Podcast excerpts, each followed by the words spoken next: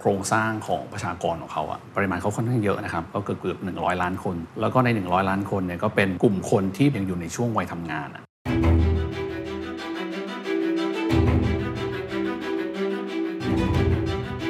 การศึกษาในเรื่องของพวก STEM อะคือเขาก็อันดับ 6 ของโลกนะโอ้ coding skill เขาคืออันดับ2ของ Southeast Asia นะ ดังนั้นการมาจัดตั้งที่ KBDG เวียดนามเนี่ยมันคือหนึ่งในกลยุทธ์แหละ จริงๆ KBDG เรามีจัดตั้งโดยที่ประเทศจีน เรามีที่ประเทศไทย ดังนั้นมันคือการ synergy กันของ 3 บริษัทครับ This is the Standard Podcast. Eye opening for your ears. The secret sauce. สวัสดีครับ ผมเคนนักครินทร์และนี่คือ The Secret Sauce Podcast The Secret Sauce ตอนนี้ได้รับการสนับสนุนโดย KBTG What's your secret? เวียดนามตอนนี้ถือว่าเป็นประเทศที่เนื้อหอมมากๆนะครับ มีแรงดึงดูดในแง่ของการลงทุนเยอะมากเลย ไม่ว่าจะเป็นธุรกิจจากต่างประเทศ หรือว่าธุรกิจประเทศไทยเอง ก็ไปลงทุนในเวียดนามเยอะมากครับ เพราะว่าประชากรนะเขามีประมาณ 100 ล้านคน แล้วก็โครงสร้างประชากรเป็นคนวัยหนุ่มสาวด้วยนะครับนอกจากนี้เวียดนามเนี่ยต้องบอกว่าการศึกษาเขาในแง่ของวิทยาศาสตร์ เรื่องของวิศวกรรมมีความก้าวหน้าอย่างยิ่งนะครับ วันนี้ผมจะพูดคุยกับบริษัทไทยครับที่ไปลงทุนในประเทศเวียดนาม แต่เป็นบริษัทที่ทำเกี่ยวข้องกับเรื่องของเทคโนโลยี โดยเฉพาะและเขาไปเพื่อดึงดูดคนครับเขาอยากได้คนเก่งๆ มาทำงานด้วยเพื่อสอดคล้องกับบริษัทแม่ของเขา นั่นก็คือกสิกรไทยนั่นเองครับ ผมพูดคุยครับกับพี่อั้นธนุศักดิ์ธัญสิริครับ Managing Director จาก KBTG เวียดนามครับ หัวข้อที่เราจะคุยกันครับ เราจะคุยกันในแง่ของภาพธุรกิจก่อนว่า K-Bank ไปบุกเนี่ยบุกยังไงทำอย่างไรที่จะแตกต่างจากคู่แข่งที่มีธนาคารประมาณร้อยแห่งนะฮะอยู่ในเวียดนามเขาสู้ยังไง เขาบอกว่าเขาสู้ด้วยคำว่าดิจิตอลครับ นั่นก็คือดิจิตอล expansion ไม่ได้สู้แบบเดิมๆ ไปเปิดสาขานะครับ K Plus ครับที่มีอยู่ในประเทศไทยครับก็จะไปขยายอยู่ในประเทศเวียดนาม อีกส่วนหนึ่งที่จะคุยกันแล้วผมอยากให้ฟังเรื่องนี้มาก ๆ คือเรื่องของ Tech Talent ครับเรื่องคน KBDG เป้าหมายหลักเลย คืออยากได้คนเก่ง ๆ มาทำงาน โดยเฉพาะคนที่เกี่ยวข้องกับสายเทคโนโลยีนะครับเขาจะมีกลยุทธ์ในการดึงดูดคน แต่ที่สำคัญมากกว่านั้นเราจะคุยกันว่า คนเวียดนามตอนนี้ศักยภาพของเขา ความกระหายของเขา หรือว่าในแง่ของ mindset ในการทำงานของเขาเนี่ยตอนนี้ว่ากันตามตรงครับขณะคุณอั้นยังบอกเลยครับว่าคนเวียดนามเนี่ย มีความกระหายใคร่รู้ มี growth mindset ที่สูงมาก เพราะฉะนั้นช่วงท้ายผมก็เลยจะคุยกันเรื่องนี้ด้วยครับว่า เมื่อเราลองเปรียบเทียบกันเนี่ยแม้ว่า GDP ของเวียดนามยังตามหลังไทยอยู่เยอะก็ตามที แต่ถ้าในระยะยาววิ่งไปเรื่อยๆเนี่ยเขาจะเป็นยังไง เปิดโอกาสให้คนมาลงทุนค่อนข้างมาก คนก็มีโครงสร้างประชากรที่วัยหนุ่มสาว แล้วก็เป็นเทคทาเลนต์เนี่ยค่อนข้างเยอะเนี่ยมันจะเป็นอย่างไร น่าสนใจนะครับ แล้วก็น่าจะทำให้คนไทยนั้นกลับมาตื่นตัวได้อีกครั้งหนึ่งครับ ลองไปฟังครับ เห็นเสื้อก็พอที่จะรู้แล้วครับนี่นะว่า KBTG เวียดนามใช่วันนี้เราจะมาคุยกันเรื่องการที่ KBTG นั้นไปทำธุรกิจที่เวียดนาม ซึ่งครับน่าสนใจมากๆนะครับได้ครับ ผมคุยกับผู้บริหารใน KBTG หลายท่านมากๆเลย ทุกคนก็จะพูดว่าเราอยากเป็น regional bank เราอยากเป็นสถาบันการเงินที่ไประดับภูมิภาค ผมเลยต้องถามก่อนว่าทำไมถึงเลือกที่จะไปเวียดนาม เวียดนามมีอะไรที่น่าสนใจครับ จริงๆต้องบอกว่าเวียดนามจริงเขาเปิดกว้างตอนนี้ใช่ไหมครับ คือก็มีหลายประเทศทั่วโลก ที่เข้ามาลงทุนด้วยแบบด้วยนโยบายทางภาษีหรือว่าเรื่องของพวกความเสรีเสรีทางการค้าอะไรต่างๆใช่ป่ะมันเป็นแกลบหนึ่งอะที่เรามองเห็นว่าเฮ้ยจริงๆมันอาจจะไม่ได้เป็นแบบทางตรงใช่ไหมครับอาจจะเห็นว่าเอ้ยถ้าเกิดมีบริษัทต่างชาติเข้ามาเนี่ยมันก็อาจจะเกิดเรื่องของการถ่ายเทเรื่องพวกโน้ตฮาวต่างๆ เข้ามาที่ที่เวียดนามใช่ปะแล้วก็มันก็จะมีโอกาสที่ว่าเฮ้ยถ้าอย่างนั้นเราอาจจะได้คนเก่งๆเกิดขึ้น จากโน้ตฮาวที่ต่างประเทศเข้ามาที่หนึ่งนะครับ อันที่สองอาจจะเป็นเรื่องของพวกสตาร์ทอัพใหม่ ๆ ที่เกิดขึ้นพวกฟินเทคดีๆ อาจจะมี Product ดีๆ ที่เฮ้ยเราคิดว่าเฮ้ยในอนาคตเรามีโอกาสแฮะเรามีโอกาสที่จะสามารถที่จะไปร่วมกับเขาเอา Product ของเขาหรือว่าทำอะไรกับเขาได้อย่างเงี้ยครับก็จริง ๆ มันเป็นในเชิงทางอ้อมมากกว่า ที่เฮ้ยเรามองว่าในมุม KBTG เองอะเราคิดว่าเออมันก็มีโอกาสที่เฮ้ยเวียดนามก็เป็นประเทศที่น่าสนใจครับครับผมเห็นธุรกิจไทยก็ไปทำ ธุรกิจหรือไปลงทุนที่เวียดนามค่อนข้างเยอะ คิดว่าอะไรคือสิ่งที่ทำให้คนสนใจ ที่จะไปลงทุนในเวียดนาม มันต่างจากไทยอย่างไร คนก็พูดกันเยอะว่าไม่ใช่แค่เรื่องของตัวสิทธิพิเศษเมื่อกี้อย่างเดียว แต่ว่าคำว่า emerging market เนี่ยการที่ตลาดมันกำลังเติบโต มันน่าจะเป็นอีกแรงดึงดูดอยากให้ลงรายละเอียดนิดหนึ่งครับ จริง ๆ ต้องบอกว่าเป็นเป็นเรื่องของโครงสร้างของประชากรของเขาอะปริมาณเขาค่อนข้างเยอะนะครับ ก็เกือบเกือบหนึ่งล้อยล้านคนใช่ไหมครับ แล้วก็ใน 100 ล้านคนเนี่ยก็เป็นแบบกลุ่มคนที่แบบยังอยู่ในช่วงวัยทำงานอะพออยู่ในช่วงวัยทำงานปุ๊บมันก็มีกำลังซื้อฮะครับ พอมีกำลังซื้อมันก็เลยทำให้เกิดแบบเศรษฐกิจมันก็คือเติบโตขึ้นครับนะครับก็จริงๆผมว่ามันเป็นเรื่องของหลักๆ คือเรื่องโครงสร้างประชากรที่เขาค่อนข้างเยอะอะอืมเออแล้วมันก็เป็นจุดหนึ่งที่เออหลาย ๆ บริษัทในประเทศไทยก็เข้าไปลงทุนพวกครับ คอน sumer ต่างๆเนาะรวมถึงจริงๆในแง่ของแบงก์เองเนี่ยเราก็เข้าไปเหมือนกันครับ นะครับก็คืออาจจะเริ่มต้นที่ภาคธุรกิจ แค่ธุรกิจที่เป็นเรื่องของคนไทยที่มาลงทุนอ๋อไปปล่อยก็เราส่วนหนึ่งก็สามารถที่จะทำงานเออร่วมกันเป็นสินเชื่อให้กับธุรกิจคนไทยใช่ใช่แต่ว่าตอนนี้เราเราขยายมากกว่านั้นนะครับก็คือ K-Bank เพิ่งเพิ่งไปจัดตั้งอย่างเป็นทางการมีสาขาที่โฮจิมินห์เมื่อเมื่อต้นปีที่ผ่านมาทีนี้สิ่งที่แตกต่างคือเราธนาคารกสิกรไทยเนี่ยเราเข้าไปในเรื่องของธุรกิจที่เป็นลูกค้ากลุ่มรายย่อยด้วย เป็นรา retail retail ก็คือไปเรื่องของ K plus เวียดนาม ต้องบอกว่าเราจริงๆ K plus เราในเมืองไทยอะเราเชื่อว่าเราก็เป็นอันดับหนึ่งอยู่ณตอนนี้นะครับเรามี know how เรามีฟีเจอร์ดีๆของ K plus เต็มไปหมดเลย ซึ่งตรงนี้ผมเชื่อว่ามันเป็นช่องว่างที่เออมันยังมีแกลบที่เรายังมีโอกาสอยู่ครับในประเทศเวียดนาม ตอนนี้เราก็เลยจริงๆ เรามีแล้วนะครับมี K plus เวียดนามและลอนช์ไปแล้วตั้งแต่ต้นปีเช่นเดียวกันว้าวนะครับก็ ก็จริงๆ คนที่เวียดนามตอนนี้ก็เริ่มใช้เยอะแล้วน่าจะมีประมาณสักสามถึงสี่แสนรายละปีหน้าเราตั้งเป้าประมาณล้านสองก็ค่อนข้าง challenge ครับค่อนข้าง challenge สำหรับพวกเรา สรุปแล้วตอนนี้สิ่งที่เอ่อทาง K-Bank และ KBTG ยกทัพไปใช้คำนี้นั่นยกทัพไปทำธุรกิจเนี่ยหลักๆ เท่าที่ฟังพี่มีสินเชื่ออ่าสินเชื่อธุรกิจ ซึ่งส่วนใหญ่เรายังเน้นที่ประเทศไทยอีกอันหนึงก็คือเป็นด้านโมบายแบงกิ้งเลยถูกไหมนี่คือ 2 อย่างหลักๆมีอย่างอื่นอีกไหมครับที่คิดว่าจะไปทำอะไรจะขยายยังไง จริง ๆ ต้องบอกว่าตอนที่เราเราไปเนี่ยพอ K-Bank เข้าไปปุ๊บนะครับสิ่งที่มันต้องการคือจำนวนคนอีกจำนวนมหาศาลที่เราจะต้องคนทำงานคนทำงานเนาะในมุมของ เนื่องจากว่าตอนเนี้ยเอ่อกลยุทธ์ของธนาคารเนี่ยเราเราไม่ได้ไปแบบ traditional ปกติอ๋อเราไม่ได้ไปเปิดสาขาแข่งกับธนาคารสาขาโล c a l ที่นู่นนะครับเราไปในลักษณะที่เป็นที่เป็นเรียกว่าดิจิ t a ล expansion คือการนำเอา Product ที่เป็นดิจิ t a ลเข้าไปที่ประเทศเวียดนามครับ ดังนั้นเนี่ยเราต้องการพอมันเป็นดิจิทัลอะครับสิ่งที่มันตามมาก็คือคนที่เป็นเทคคนเทคที่เราต้องการครับซึ่งจริง ๆ ต้องบอกว่าในตอนเนี้ยในประเทศไทยเราก็อาจจะค่อนข้างหายากเนาะใช่ครับเทคจริงๆผมว่าทั่วโลกแหละนะครับเพราะฉะนั้นสิ่งที่เราทำคือเฮ้ยงั้นเราต้องหาแล้วล่ะว่าเทคทาเลนต์เก่งๆ ทั่วโลกมีที่ไหนบ้างครับครับแล้วก็ทดลองไปที่อาจจะมีไปทดลองใช้ของอินเดียบ้างนะครับรัสเซียยูเครนโน่นนี่ แล้วก็สุดท้ายไปจบที่เวียดนามทีนี้ย้อนหลังกลับไปนิดนึงเมื่อประมาณสัก4ปีที่แล้วเอ้ยเราก็มาลองทดลองก่อนว่าเฮ้ยคนเวียดนามใช้ได้จริงหรือเปล่าครับผมถูกอาสายไปที่ประเทศเวียดนามเมื่อประมาณสัก3-4ถึงปีที่แล้ว เข้าไปดูที่ตลาดนั้น แล้วก็ไปคุยกับ partner เรา เราก็เริ่มทดลองทดลองโมเดลโมเดลหนึ่งเรียกว่าเป็นเขาเรียกว่าเป็น offshore development center คล้ายๆโรงงานผลิตเลย เราส่งสเปคสิ่งที่เราอยากได้ไปให้เขา ใช่ไหมครับ แล้วก็เขาก็จะส่งของกลับมาให้เราครับผลปรากฏว่า เอ้ยเออดีทีเดียว แล้วก็เป็นไปตาม commitment ที่เราอยากได้ แต่ว่ามันก็มีข้อเสียเหมือนกัน ข้อเสียที่ว่าก็คือว่าไอ้สิ่งที่เราเอ่อให้เขาทำเนี่ย know how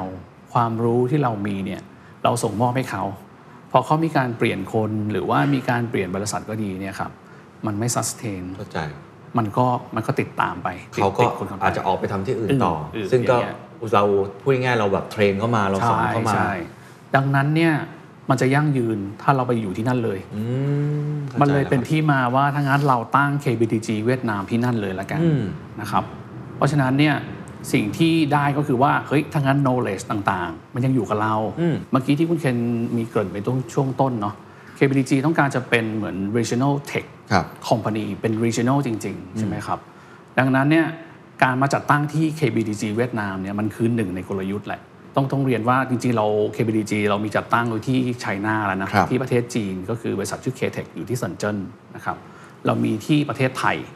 ดังนั้นมันคือการซินเนจีกันของ 3 บริษัทครับ โอ้ ก็เทคทาเลนต์ต่างๆก็ทาเลนต์ synergy ต่างกัได้ๆมันคือการเอาข้อดีของทุกๆ บริษัทที่อยู่ตามประเทศต่างๆ ซึ่งเป็นบริษัทเดียวกันก็คือ KBDG นี่แหละครับนะครับเรามีโน้ตฮาวของคนที่ประเทศไทยเก่งๆ เรื่องของแบงกิ้งเต็มไปหมดเลย มีความรู้มากมายเกี่ยวกับพวกแบงกิ้งบิสเนสเรามีพวกเรื่องของพวกเทคทาเลนที่เป็นพวกเอ่อ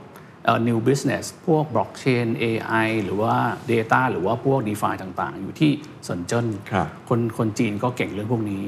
ในขณะที่เวียดนามเองเนี่ยเรามีคนที่เป็นเหมือนกับ tech ที่เป็นเรื่องซอฟต์แวร์ n อนจิเนียร์โคดดิ้งเก่งๆ เต็มเต็มไปหมดเลย ดังนั้นมันคือการผสมผสานกันของ 3 บริษัท มันก็สามารถที่จะ synergy ได้ละโอเคงั้นเรามี resource ที่แข็งแกร่งพอครับที่เราจะสามารถรองรับธนาคารที่จะเป็นดิจิทัลเอ็กซ์ n พ o นในอนาคตได้อืมเข้าใจคครัรับบตอนนี้ก็กลายเป็นว่าเราไม่ได้มีคนแค่อยู่ประเทศไทยอย่างเดียวใช่มีความเชี่ยวชาญที่แตกต่างหลากหลายแต่เดี๋ยวจะกลับมาคุยเรื่องนี้ครับขอคุยเรื่องตัว business อีกสักเล็กน้อยแล้วกันว่า โครงสร้างอุตสาหกรรมแบงก์ในเวียดนามเนี่ยแข่งขันกันเป็นยังไงแล้ว ทั้ง K-Bank เองหรือ KBDG เข้าไปเนี่ยโอเคเราไปอยู่ในสนามนั้นน่ะแตกต่างยังไงโอเคสู้ยังไงครับต้องบอกว่าแบงค์ที่เวียดนามมีเป็นร้อยแบงค์โอ้เป็นร้อยแบงค์เลยมีคเป็นรับร้อยแบงค์ครับ มีเป็นร้อยแบงค์แต่ว่า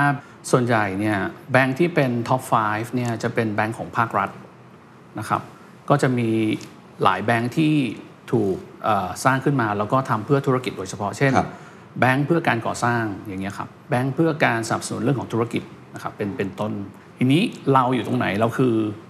แบงก์ต่างชาติที่เข้าไปลงทุนที่ประเทศเวียดนามนะครับดังนั้นเนี่ยเราคงไม่สามารถที่จะ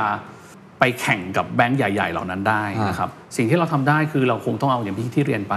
ก็คงต้องไปขยายธุรกิจในเรื่องของพวกที่เป็นดิจิทัลมากขึ้น ก็คงต้องเอาพวก digital lending mobile banking หรือว่าสินค้าหรือ product ต่างๆ ที่มันเป็นดิจิทัลครับเพื่อไปแข่งขัน แล้วก็ดึงเอาเหมือนเรียกว่า กลุ่มลูกค้ากลุ่มหนึ่งละกันของเวียดนามแต่คงได้ได้ได้ประมาณหนึ่งนะครับเราก็ตั้งเป้าไว้ก่อนในช่วงเริ่มต้นอย่างที่ครับที่เรียนไป ครับผมกลยุทธ์ในการที่จะเจาะเมื่อกี้บอกเลือกสนามแล้วว่าเป็นพวกดิจิ t a ลเลนดิ้งเป็นพวก mobile banking อะไรที่เป็นเรื่องของดิจิ t a ลเอ็กซ์แพนชันมากกว่าเนี่ยนะครับ กลยุทธ์ที่จะทำให้เราสามารถที่จะสำเร็จได้ตามเป้าอันนี้มีอะไรบ้างครับ ก็อย่างอย่างที่เรียนไปเราเริ่มต้นจากการฟอร์มทีมของคนก่อนนะครับ ก็จะมีทั้ง สร้างคนที่มีเทค t าเลนต์ขึ้นมาเพื่อรองรับเนาะแล้วก็อาจจะต้องมีการ partnership เพิ่มเติม เราจะทำเป็นเขาเรียกว่า banking as a service อะครับคือเรามี product แต่เราคงไปขยายตลาดกับแข่งกับคู่แข่ง หรือไม่ใช่ไม่ใช่คู่แข่งหรอกก็คือธนาคารที่อยู่ต่างประเทศอะตรงๆไม่ได้ครับดังนั้นเราอาจจะต้องหา partner เราอาจจะต้องหาสตาร์ทอัพเก่งๆ หรือว่า partner ที่เขามีลูกค้าอยู่แล้วอะครับแล้วเราก็คือหนึ่งในอีโค y ิสเต็มนั้น แล้วก็ค่อยๆ ขยายธุรกิจ ในมุมของธุรกิจ banking ครับเราอาจจะเป็นส่วนหนึ่งในอีโค y ิสเต็มนั้นแล้วกันอืมครับเข้าใจครับผมว่าก็เป็นเป็นเป็น strategy หนึ่งที่เราสามารถที่จะเติบโตได้นะครับครับในขณะเดียวกันก็ก็ก็รุกเรื่อง retail กับเรื่อง corporate อื่นๆต่อไปด้วยอ่าครับทำคู่ขนานกันไปนะครับอืมคิดว่าใช่3-5 ปีมันจะเป็นยังไงครับ เมื่อกี้บอกปีหน้าอยากได้ประมาณล้านคนในแง่ของ mo bile banking อื่นๆ มีอะไรอาจจะสัก 3 ปีนะเป้ายังไงครับ มันจะมี volume อยู่นะ แต่ว่าจริงๆ เดี๋ยวขออุบไปนิดนึงก่อนละกันครับครับเดี๋ยวมันจะเป็นเอ่อเดี๋ยวในเรื่องของทางทางเทคโนแต่ทาง business ละกันนะครับก็แต่ว่าเป้าหมายในมุมหลักๆ ของของลูกค้ารีเทลละกันที่เราสามารถประกาศได้เนี่ยก็อยู่ที่ประมาณนี้แหละอืมนะครับครับผมครับอันนี้มุมของเป้าหมายมุมของธุรกิจนะครับทีนี้กลับมาเรื่องของการที่เข้าไปทำอ่าธุรกิจในตรงนี้เนี่ยความยากที่สุดคืออะไรข้อจำกัดคืออะไร เพราะว่าผมเชื่อว่าหลายคนก็อยากจะเข้าไปหาโอกาสในเวียดนามเหมือนกับทางที่ KBDG ทำอย่างเงี้ยอืมอืมอันนี้ขอพูดในมุม KBDG แล้วกันได้ครับนะครับต้องบอกว่าความท้าทายคือ ผมว่าเรื่อง branding เราใหม่มากๆที่นั่นนะครับอืมแทบจะไม่มีคนรู้จักเรา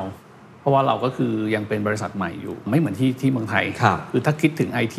นึกถึงงานที่เกี่ยวข้องกับ IT ก็คิดถึง KBDG ครับใช่ไหมครับ เราก็อยากให้มี feeling นั้นกับคนที่ประเทศเวียดนามเช่นเดียวกัน ดังนั้น branding เนี่ยหรือการสร้าง perception ของของมุมมองว่า เอ้ยอยากจะทำงานที่เกี่ยวข้องกับเทคโนโลยีเนี่ยหรือ software engineer เนี่ยอยากให้ถึง KBTG ตอนนี้ที่เราทำอยู่ก็คือพยายามที่จะเข้าไปสู่ ecosystem ของคนกลุ่มคนที่ที่เป็นอย่างเช่น tech talent อยู่ เช่นครับมหาวิทยาลัยต่างๆอ๋อมหาลัยที่เป็น top tech ที่นู่นนะครับ top university ทางด้านเทคโนโลยีอะเราก็พยายามเข้าไปอ่านะครับเข้าไปเจออาจารย์นะครับไปพยายามถ่ายทอดความรู้ที่เรามีนะครับหรือว่า เราพยายามที่จะเข้าไปเรื่องของการทำจ็อบแฟร์ต่างๆ เพื่อให้เป็นที่รู้จักมากขึ้นในมุมแบรนด์ของ KBDG ครับหรือว่าพยายามที่จะมีพวกทุนการศึกษาให้กับมหาวิทยาลัยต่างๆนะครับหรือว่าทำ collaborative อะไรบางอย่างกันนะครับก็เป็นเป็นพยายามการสร้าง branding แหละ หรือมี tech event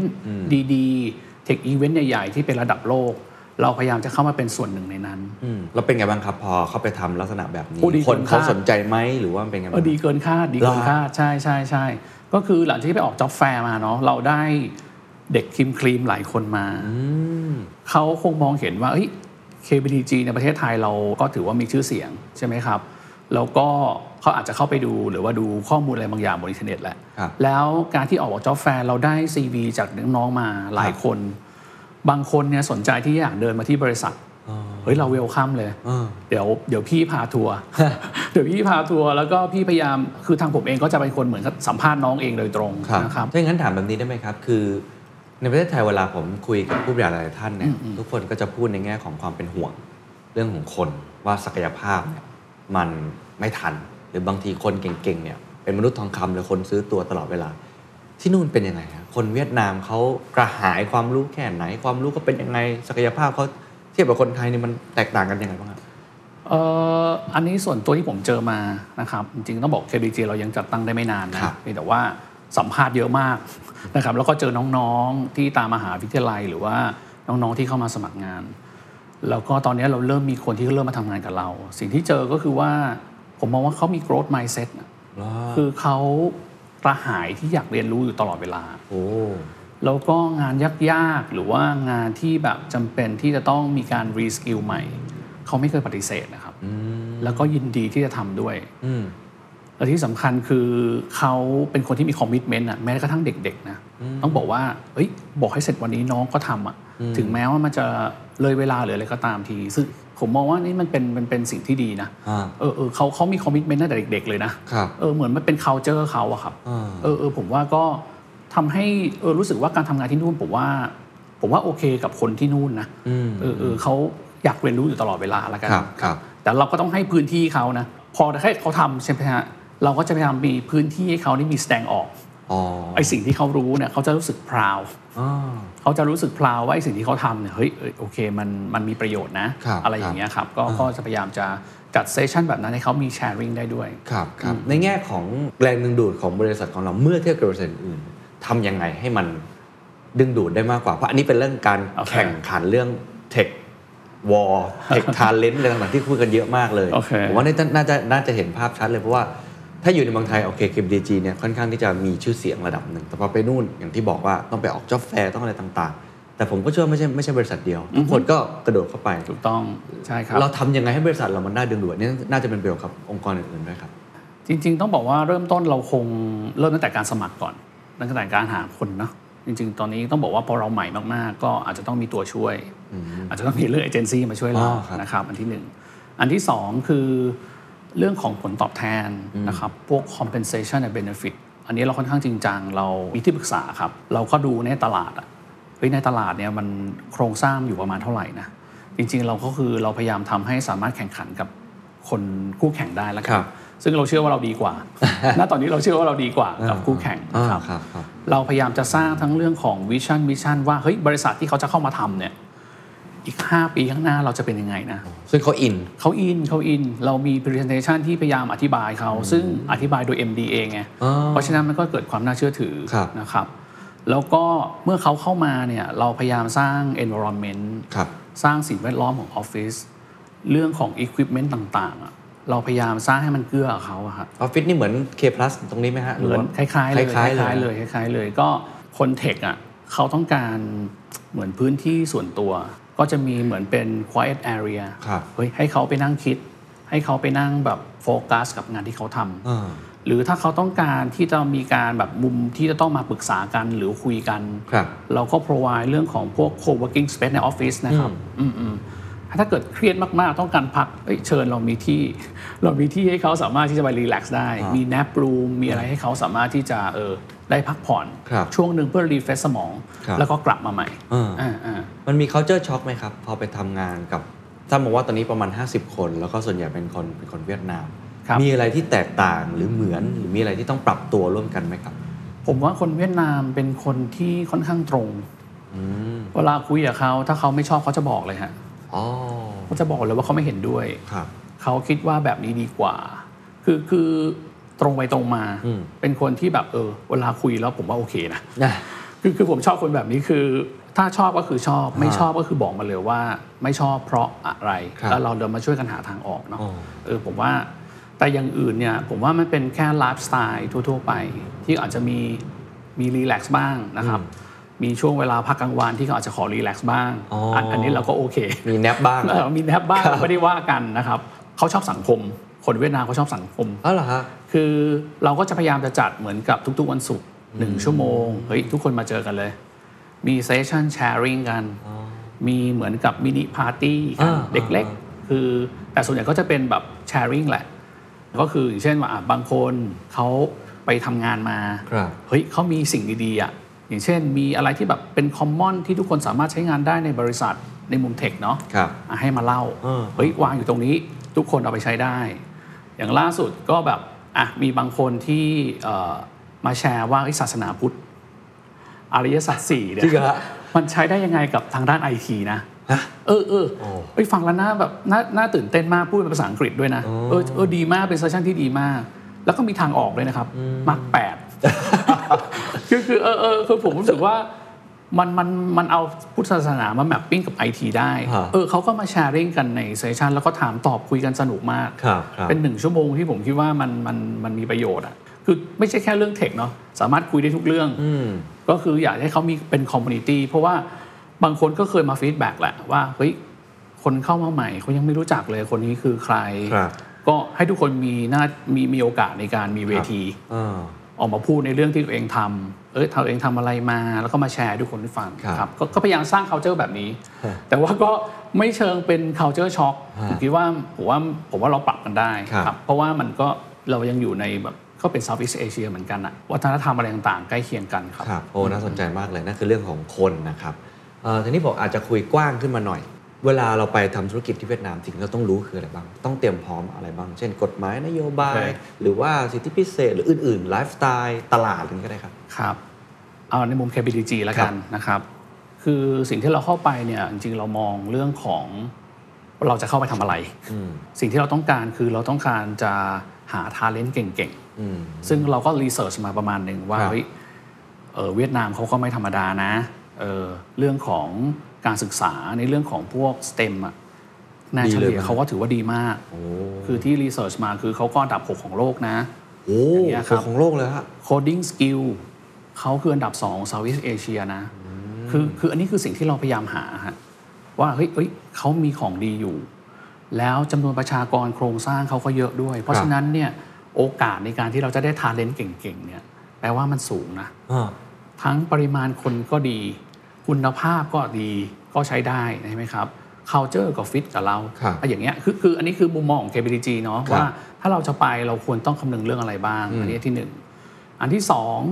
ทางรัฐบาลของของเวียดนามเองเนี่ยยังสนับสนุนในเรื่องของพวกเอ่อสิทธิทางภาษีที่เคยเกริ่นไปตอนตอนต้นนะครับ โดยเฉพาะประเภทธุรกิจที่เกี่ยวข้องกับไอทีนวัตกรรมโอ้ซอฟต์แวร์ คือเขาเปิดโอกาสอยากให้คนเข้ามาลงทุน ใช่ใช่เขาอยากให้คนมาลงทุน จริง ๆ เปิด ทั้งของคนต่างชาติแล้วก็คนที่เป็น local ด้วยครับก็จะมีสิทธิภาษี เช่นอาจจะมีแบบเขาเรียกว่า tax holiday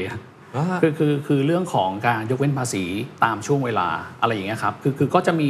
รายละเอียดแตกต่างกันไป แล้วแต่ธุรกิจขนาดกลางขนาดใหญ่ครับอย่างเงี้ยครับหรือว่าเคยเป็นขนาดย่อมเลยไมโครอะไรก็ว่ากันไปอ่าก็ก็จะมีอะไรลักษณะแบบเนี้ยผมว่าสิ่งที่เราต้องดูคือเนี่ย เราจะไปทำอะไรอืมกฎหมายอะไรเอื้อกับเราบ้าง สุดท้ายผมว่าจะต้องดูอะกฎหมายอีกตัวหนึ่งคือเรื่องพวก labor law ครับอันนี้สำคัญเหมือนกันนะครับ หลักการของกฎหมาย labor law ก็คือเขายังไงเขาก็ต้องเอียงไปทางลูกจ้างอยู่แล้วอ่าเข้าใจใช่ไหมครับ อันนี้ก็เป็นเรื่องปกติ แต่ว่ามันจะมีรายละเอียดอย่างเช่น พวกเรื่องสัญญาจ้างก็ดี หรือว่าเรื่อง probation อ่า period อะไรอย่างเงี้ยที่แตกต่างจากประเทศไทย ก็เป็นข้อควรระวังเป็นข้อควรที่ระวังต้องเฉยๆไม่ได้ตรีพร้อไม่ได้ว้เป็นแบบประเด็นเป็น point อะไรมากมายครับครับ ฟังมาทั้งหมดเนี่ย อ่าอยากจะลองให้ผมไม่แน่ใจว่าใช้คำนี้ได้หรือเปล่านะเพราะคนเวลาพูดถึงเวียดนามเนี่ยคนไทยชอบพูดประโยคนี้เวียดนามกำลังจะแซงไทยเวียดนามกำลังจะแซงไทย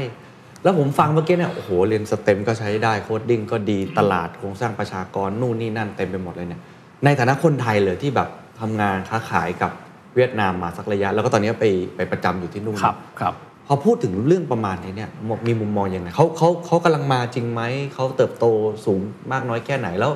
แรงดึงดูด ในแง่ของการลงทุนต่างๆเนี่ยเมื่อเราเทียบกับประเทศไทยนี่มันเป็นยังไงบ้างครับหลังจากที่ไปอยู่แล้วกัครันบได้ไปอยู่จริง ๆ ผมผมมองว่าเขาเจริญเติบโตเร็วมากครับอืมที่นู่นเนี่ยเอ่อเรียกว่าแทบจะทุกที่เนาะมีการก่อสร้างอยู่ตลอด คือคือเขาเริ่มเป็นเมืองที่ขยายแล้วก็ผมว่าเขาน่ากลัวทีเดียวนะครับอืมแล้วยังมีเรื่องของภาครัฐเขาค่อนข้างสนับสนุนเนาะครับทั้งในเรื่องการศึกษาเรื่องของพวกอ่า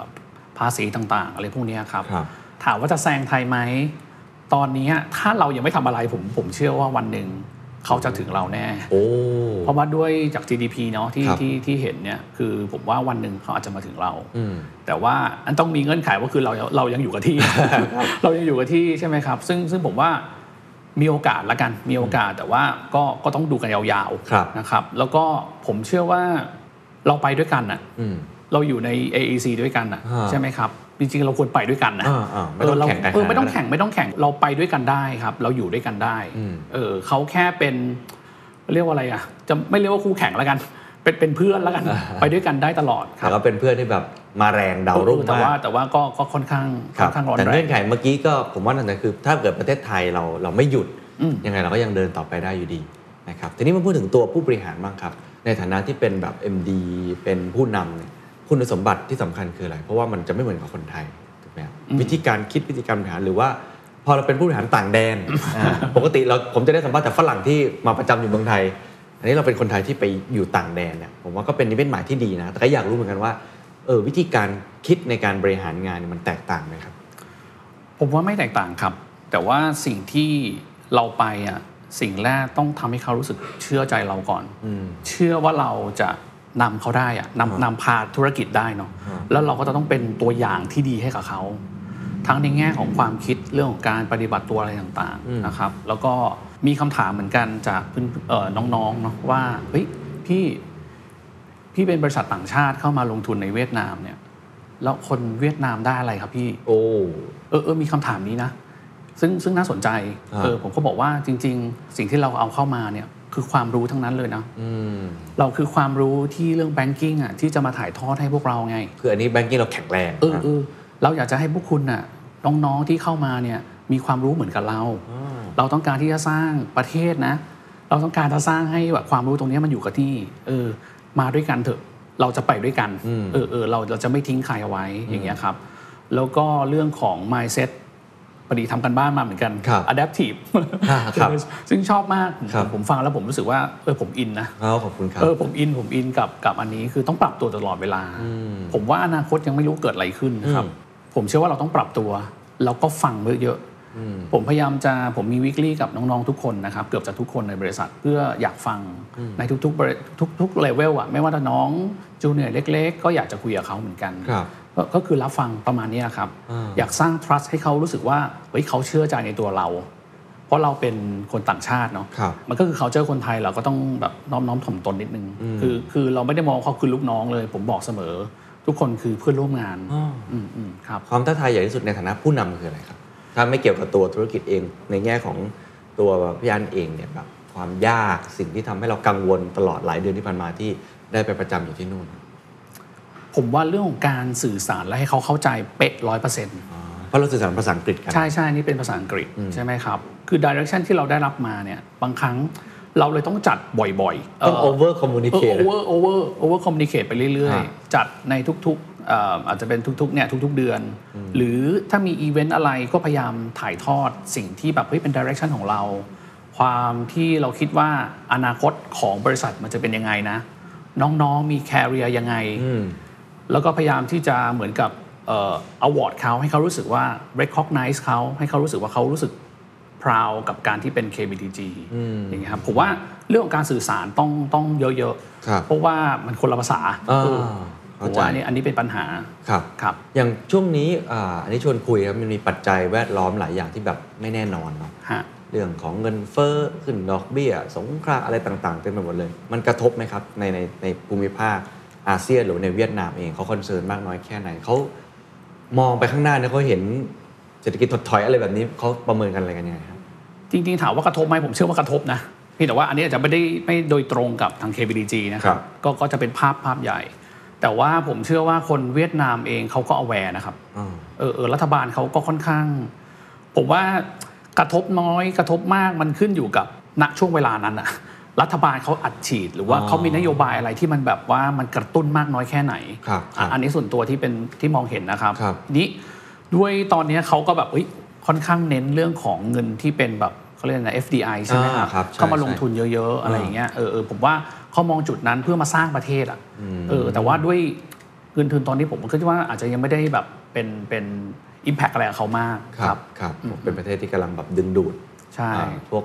เงินจากต่างประเทศมาค่อนข้างเยอะนะครับทีนี้ในช่วงท้ายแล้วกันนะครับ อยากทราบเอาความฝันแล้วกันความฝันความฝันเออของ KBDG ในอีกสามถึงห้าปีข้างหน้า อันนี้ไม่ถามเป้าตัวเลขแล้วแบบเมื่อกี้เอาวิชั่นที่เราอยากเห็นเนี่ยโอเคสองพันยี่สิบห้าสองพันสามสิบมันจะเป็นยังไง เราจะกระจายอยู่ในทุกที่ แล้วในเวียดนามเราจะกลายเป็นอะไรอะไรอย่างเงี้ยโอเคครับหนึ่งถึงสองปีนี้ก่อน สิ่งที่เรามองคือเราอยากสร้างฟ u n เดชัน